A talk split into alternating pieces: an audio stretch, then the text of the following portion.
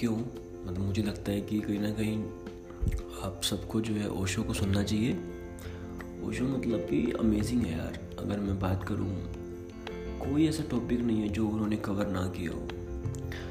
हर topic के बारे में जो है इतना क्लियर इतना डीप मुझे लगता नहीं है कि अब तक इंडिया में किसी गुरु ने बताया हो।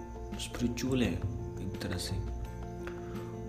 अगर मैं कंपेयर करूँ ना यार तो ओशो जीत जाएँगे हमेशा। चाहे उसके अंदर मैं कंपेयर करूँ किसी भी धर्म को।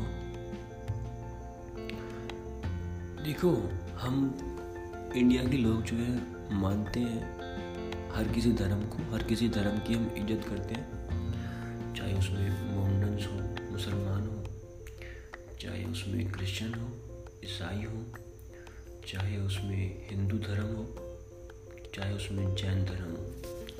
लेकिन ओशो अलग है यार। अगर मैं कहूँ कि यार वाई आई रिकमेंड ओशो मैं आपको क्यों बोलता हूँ कि आपको जो है ओशो को सुनना चाहिए?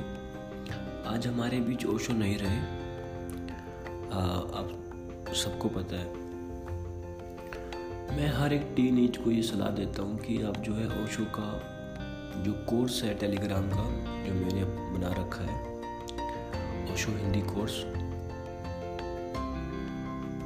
उसको जो है आप देख सकते हैं। आपको सिंपली सर्च करना है टेलीग्राम के ऊपर ओशो हिंदी कोर्स तो जो है आपके सामने आ जाएगा।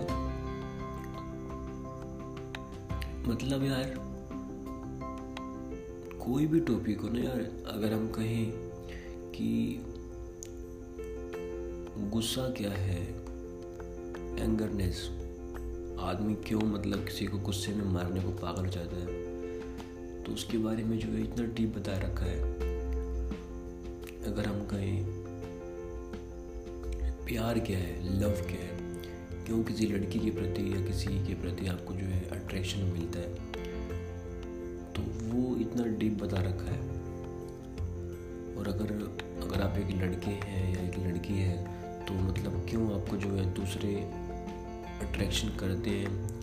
और उनके सामने जो है आपका क्या बिहेवियर होता है, आपके बोलने का ढंग कैसा होता है, आपके कपड़े पहनने की तहजीब क्या होती है, आपका खाना खाना, आपका देखना, इस बारे में जो है ओशो ने बहुत ही डीप बताया। मैं कुछ टॉपिक के नाम लेता हूँ। सबसे पहले है नारी क्रांति। इसमें जो है ओशो ने जो लड़कियाँ होती हैं इंडिया की, उनके बारे में बताया है। कि नारियों को जो है कैसे करना चाहिए, अपने जीवन में जो है कौन से हस्बैंड को चुनना चाहिए, किस बॉयफ्रेंड को चुनना चाहिए और क्यों चुनना चाहिए, कैसे चुनना चाहिए, इस बारे में जो है ओशो ने बताया नारी क्रांति के अंदर। नारी क्रांति उनका कोर्स है, उसे जो आप सोच सकते हैं। उसके बाद ओशो ने बताया है नारी क्रांति के बारे में कि नारियों को जो है कौन कौन सी शिक्षाएँ पढ़नी चाहिए।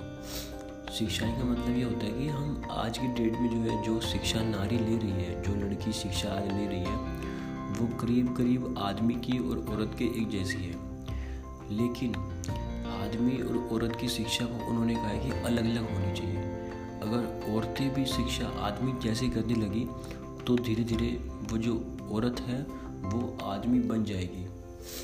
यानी जो उसका बच्चा होगा, उस उस औरत का, जिसका दिमाग आदमियों जैसा बन गया है, वो बड़ा क्रूप होगा, बड़ा अगली होगा।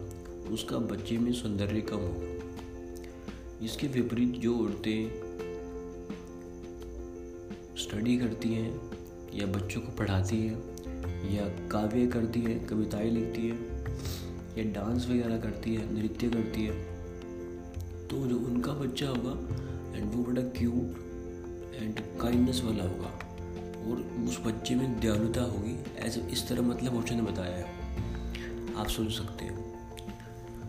उसके बाद ओशो ने बताया कि आदमी के लिए देखो कितना इम्पोर्टेंट बनता है कि वो जो है अपने घर को प्यार करे, अपने घरवाली को प्यार करे, उसके बाद अपने बच्चों को प्यार करे, अपनी गाड़ी को प्यार करे, अपने घर, अपनी ज़मीन, जायदाद को प्यार करे।